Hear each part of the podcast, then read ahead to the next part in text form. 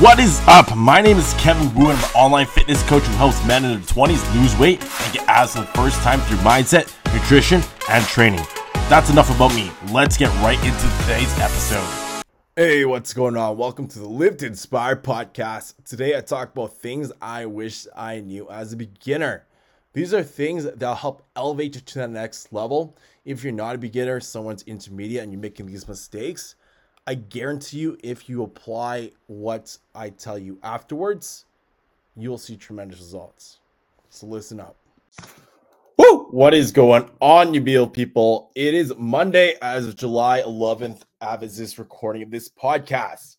So today I'm going to talk about what I wish I knew as a beginner. I'm going to be going over three things, and these things will dramatically help you out if you really apply them. So listen up. The first thing we're going to go over is going to be don't do different exercise every workout. All right, so I'm going to have a little backstory to this one. So, a lot of people, when they go in the gym itself, a lot of people come to me, or when I hear them have consultations, they pretty much go with whatever they feel like when they work out. Is let's just say they normally work in like uh, arm day and they just kind of make up the exercises as they go. Maybe they choose like four different bicep exercises, four different tricep exercises do three sets, maybe like 10 to 15, 12 to 15 for each exercise, or kind of vary that one up. But they basically just go in every single time. It's like whatever they feel like, or they see a new exercise on TikTok and like, oh shit, I'm going to try that one. I'm going to do this one. And then next time they do a different one, different one. And then they kind of just rotate through. Now, obviously, that's going to get you some results, especially as a beginner, because any stimulus where your muscle, because your muscles, you know, are not used to that stimulus before, is going to improve, right? So it's a new adaptation. Your muscles are going to be like, oh, okay, we need to grow from this new adaptation. If you guys really want to maximize your results itself, these are things that you should be doing in place. Adam, I guarantee you, if you guys do do these and apply them, you'll see exponentially greater results.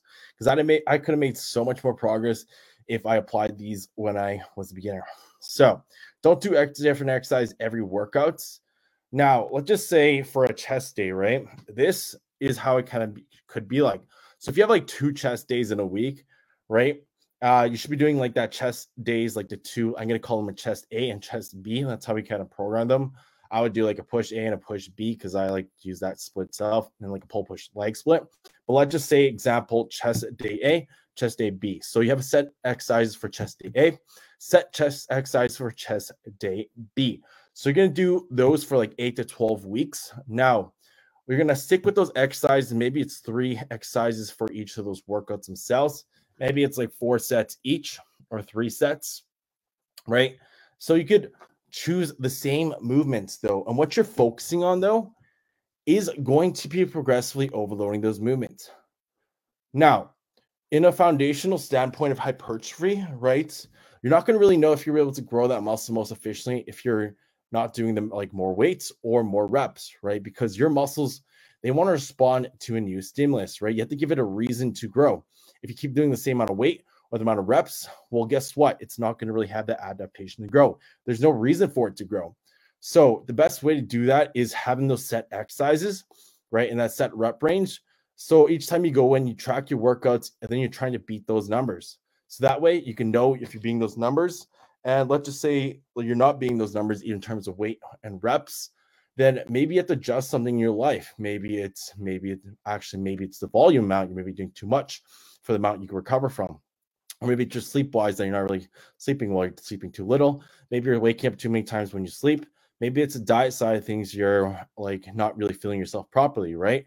Or uh, not having the pre-workout meal, post-workout meal, and you're just kind of eating whatever or not eating at all. So small little things you could change around that so you could really have that set performance indicator. That's what we're going to call it. Your workout is your performance indicator. That's going to dictate results, right? So your diet really kind of helps you perform in that aspect and can put you in a calorie deficit or surplus or maintenance, which is going to dictate the direction that you really want to go to, either shredding that body fat, um, maintain what you have right now, and hopefully lose fat and gain muscle, given that super, super small like deficits or a surplus in some situations over there, or it's in that surplus situation where you're okay getting a tiny bit of fat, but maximizing that muscle growth potential. So, that being said, doing the same exercise movements is going to help out a lot, right? But your mind focus is really going to be um, improving those lifts in terms of your number side of things. Maybe it's informed too as well because maybe you just started doing that exercise movement. It's your first time, so you could really focus on the form. All right, so next one is going to be you cannot out train a bad diet. Now, you might see some professional eaters out there. I know it's like Matt Stonie, Erik Electric.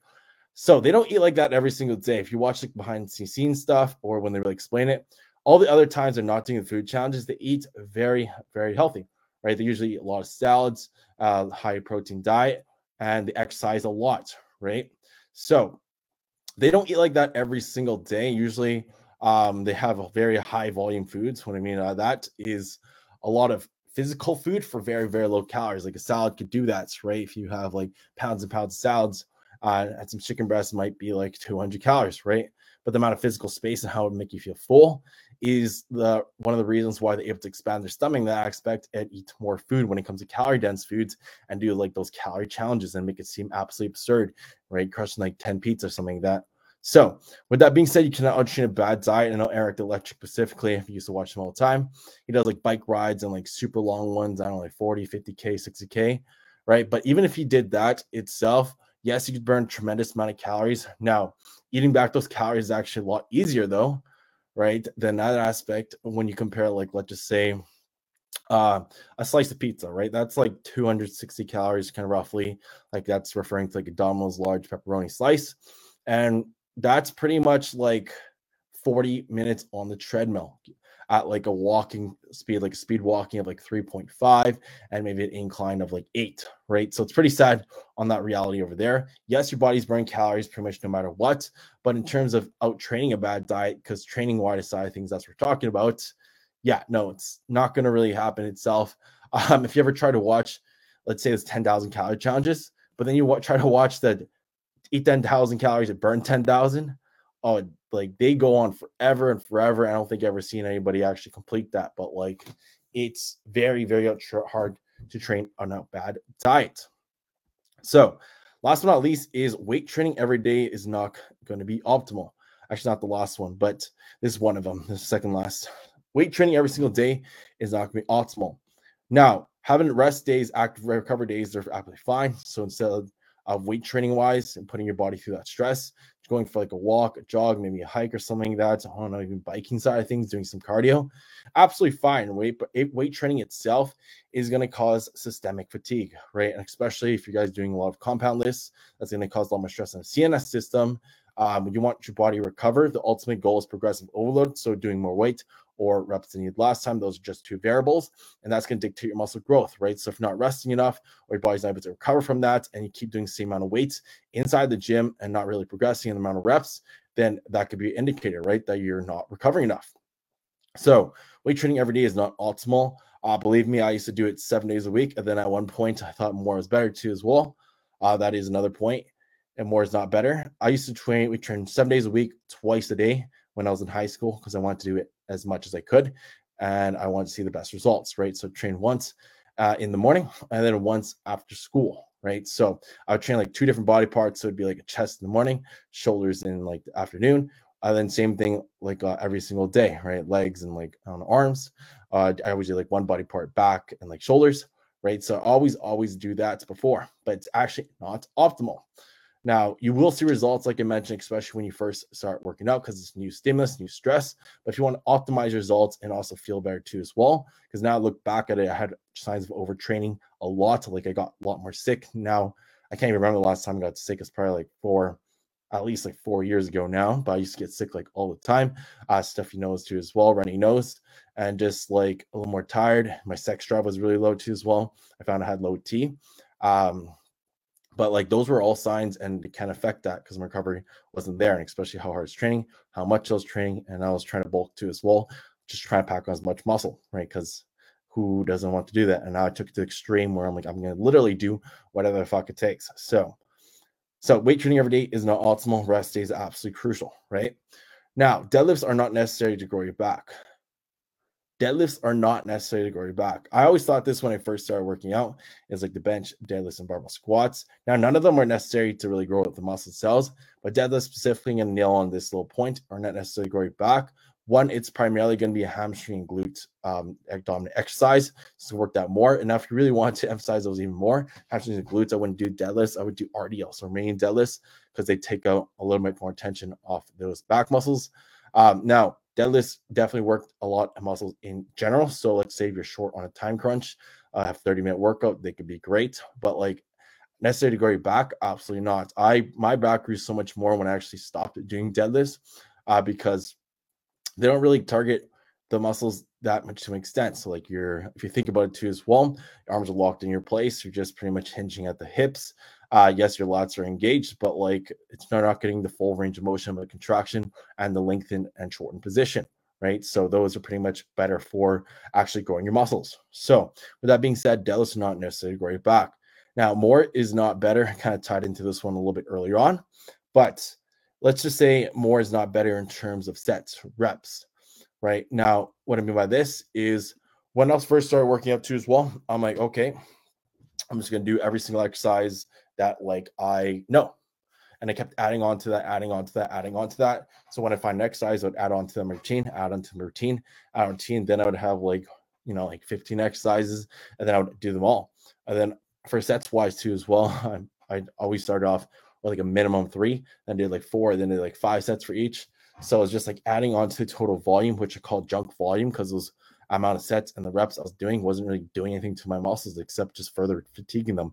They weren't really causing that metabolic stress I need to really further grow my muscles. You're just further fatiguing my muscles even more, and I couldn't recover that for the next workout session. So more is not better. There's a cap, there's upper threshold limit, right?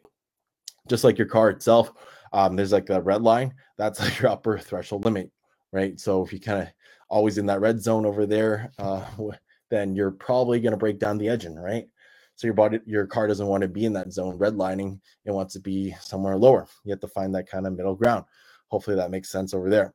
Now, generally that's like 10 to 20 sets per week or 12 to 20 sets per week per muscle group, right? So let's just say you did a chest day, you could do like six sets on chest day A, six sets on chest day B, or you get like 10 sets, 10 sets chest day A, chest day B. Uh, that's what you can work your way up to. I generally wouldn't recommend just going 20 sets per week all right off the bat. Uh, you could kind of develop up to 20 sets per week. And if you're, let's say, having a hard time progressing in terms of weight or reps, you could drop the sets per week because, like I mentioned, more is not better. And that's actually when I really started to kind of break my plateaus more recently in the couple of years because I was always at like the threshold I had a little bit more actually from some of my coaches me on more than that. And then I had one coach who just changed my perspective completely on that. Actually, I had two coaches. They were had the same philosophy. It was like, you know, I'd rather train with full intensity side of things, um, with everything you've got. I was always like one like two sets per exercise. And I was like shorter workup but longer rest times. But I actually saw more results because they kind of found my sweet spot over there. And yeah, I was like a lot more rest days. Like I remember like one coach itself, my mo- one of my most recent coaches, my second last recent coach, very popular dude. He would have me do two on, one off, one on, one off. And that was the least ever trained in my life. But I actually saw really great results, right? I was the bulking side of things and I saw tremendous results. My numbers were going up every single session. I was able to properly recover. And I, yeah, although the like, it was, it was more of a mental thing for my head because I'm like, fuck, I'm not training today. And like, you know, because I used to train uh, seven days a week, twice a day in the past too as well. And this is the least ever trained and the most amount of experience, you know, I've had in my life in terms of physique wise and training wise. So it felt really off just kind of going so little to the gym or what it felt like super little. But I made a lot of progress with him over there. And uh, my training kind of split right now is a little bit less in terms of the volume side of things, a little more frequency, because I do it more from a mental kind of standpoint, but I did lower my overall volume for each kind of workout because I want to be in the gym pretty much every day. Obviously, it can't be uh, for getting max results side of things. So I kind of manipulate that one using my kind of coaches, like blending with my coaches, kind of what they did, my past two coaches. Uh, so that's what I'm doing right now. But with that being said, you guys want to make sure you're recovering properly. And yeah, no, try out less sets in the overall week if you guys aren't really progressing, right? And if those numbers are going up overall, like progressive overloading, then that's a fucking good sign and keep it up. Now, with that being said, hope you guys enjoyed this podcast. Take care. Thank you guys for tuning in to the Live to Inspire podcast, the number one podcast for men in the 20s trying to lose weight and get abs the first time. My mission is to inspire others to be the best version of themselves through fitness. So, if you guys are tuning into this episode and want to lose weight and get your abs showing for the very first time, then DM me the words abs on Instagram at Kevin Wu underscore. That is K E V I N W U W U underscore and we'll have a chat whether or not I can help you out lose that weight to get your abs showing for the first time. That is the ending of today's episode of the Live to Inspire podcast. If you learned something today, then make sure to hit that subscribe button so you never miss out on an episode. Also, if you leave a written review on this podcast, that'd be greatly appreciated because that pushes this podcast to more people just like you.